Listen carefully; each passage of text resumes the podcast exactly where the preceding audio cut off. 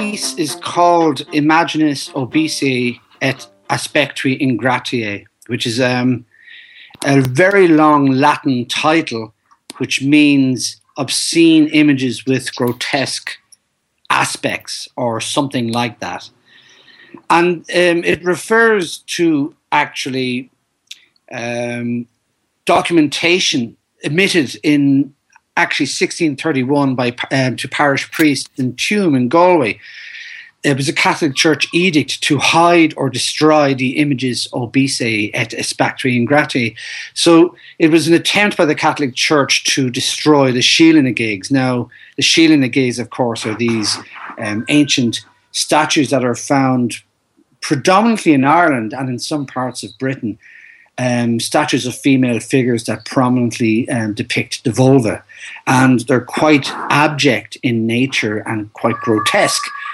But we don't really know what their uses were. We can only surmise, and there are lots of um, different opinions on them. And myself and the poet Kimberly Campanello have spent the last five years exploring these uh, carvings. We've, we've gone all over Ireland, uh, photographing them, sketching them, documenting them because they're fascinating and they they serve as very interesting icons. Um, or pathways, if you like, for exploring contemporary issues around femininity, post colonialism, politics, you name it, ritual, symbol. Um, so, anyway, they were fascinating. So, in a way, this piece for viola is one of the um, byproducts of this long term, now five year long um, investigation into these um, very enigmatic statues.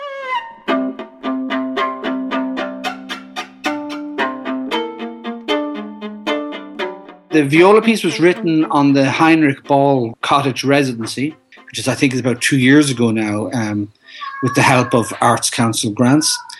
And I chose four specific Sheilas that we had photographed and um, w- which have different characters. You know, there's a very grotesque one, there's a very peaceful one, there's a kind of a dancing Sheila.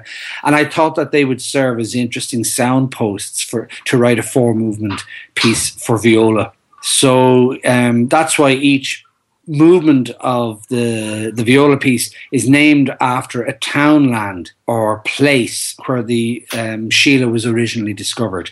Hence, Cloran, Rutland, St John's Well, which is up in Stepaside, and uh. So, in a way, they are audio profiles of these Sheela-na-gigs.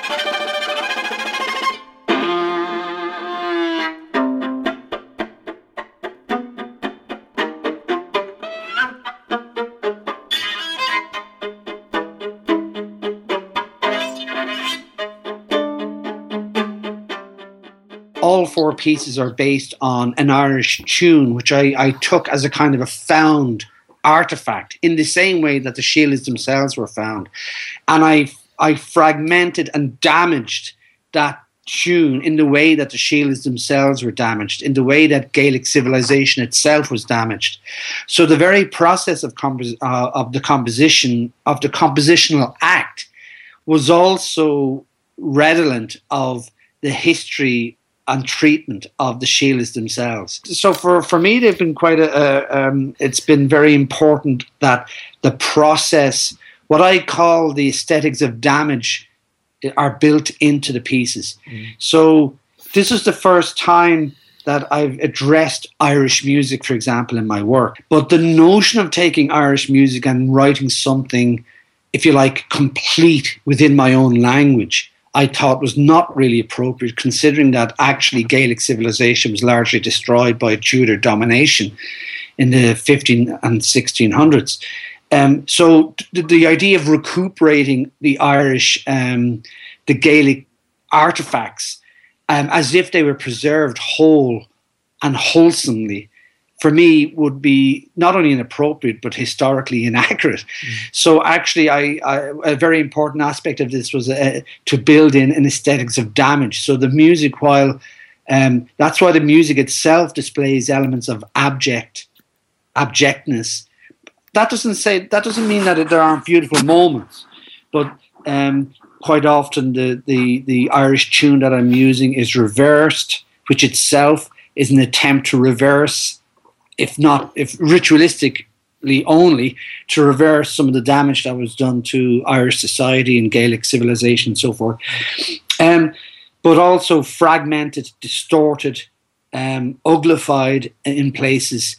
So one tries to engage with the um, with the remnants of Gaelic society in a more honest fashion.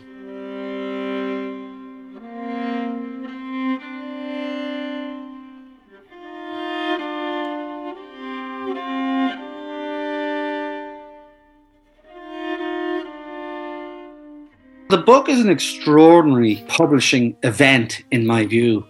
Um, Jonathan Creasy, who is director of New Dublin Press, which is a very exciting, relatively new press. If you check out the website, New Dublin Press is not your standard publishing company. They do very unusual things. And the publishing of Imagines, which is the title of the book, which of course comes from the title of the viola piece, is it's essentially a limited edition lithograph leather bound book um, which includes the score, the full score of Imagines for viola, and four poems which were taken from Kimberly's collection, um, Strange Country, which were chosen specifically for those four Sheilas upon which the viola piece, pieces are written, and a text by Jonathan Creasy around the the Sheila gigs and um, not trying to sort of dispel the mystery, but um, uh, sort of confronting the enigma of the Sheilas. So it's it's the book itself being um, a beautiful artwork is itself a kind of a, a, an art piece. I should say that um, Rossi Macaulay of Distinctive Repetition Design, who designed the book, created an entirely new typograph for the score. So this is a really, really interesting production um, in terms of Irish book publication. So it's a book which is a score, um, it's a book of poetry, and it's a book of commentary that addresses the uh, the enigma of the Sheilas.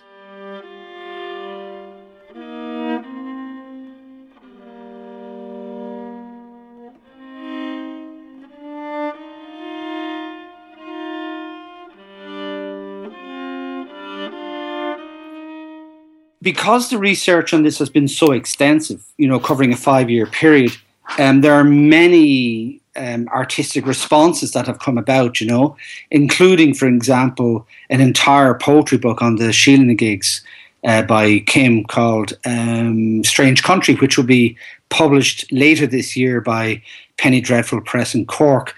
And of course, the Imagines viola pieces that I've written, but I've also written other pieces that are engaging with the piece. So the entire project we've decided to call Sacrum Profanum, given the relationship between uh, the church, state, um, you know, uh, that seemed to sum up the entire, all the themes that uh, these Sheila gigs um, seemed to um, in, invite us to engage with. So the so Sacrum Profanum in terms of music um, is is now an hour long piece for two violas, guitar, percussion, soprano, and sean-nós singer, and that will be premiered on the 9th of June in the Crescent Arts Centre in Belfast. But we've also engaged with other artists uh, such as Dylan Griffiths, the American filmmaker, who's um, worked with us to create a video installation uh, called Sacrum Profanum. And we've also worked to create a number of artworks around the Sheila na gig uh, themes. So, for instance, my handwritten score um, of the Imagines piece for viola will be treated with Kim's handwritten poetry. And we've we there's a photographic exhibition in association with the Irish photographer Tony Carraher. Um, he'll also be exhibiting with us the New Dublin Press Imagines book will be on display. So people will be able to really uh, get the entire five year project all in one a huge experience. On the 9th of June with the with the with the music performance and for 3 weeks running all the artifacts and the installation running for 3 weeks at the Crescent Art Centre from the 9th of June. So that's very exciting for us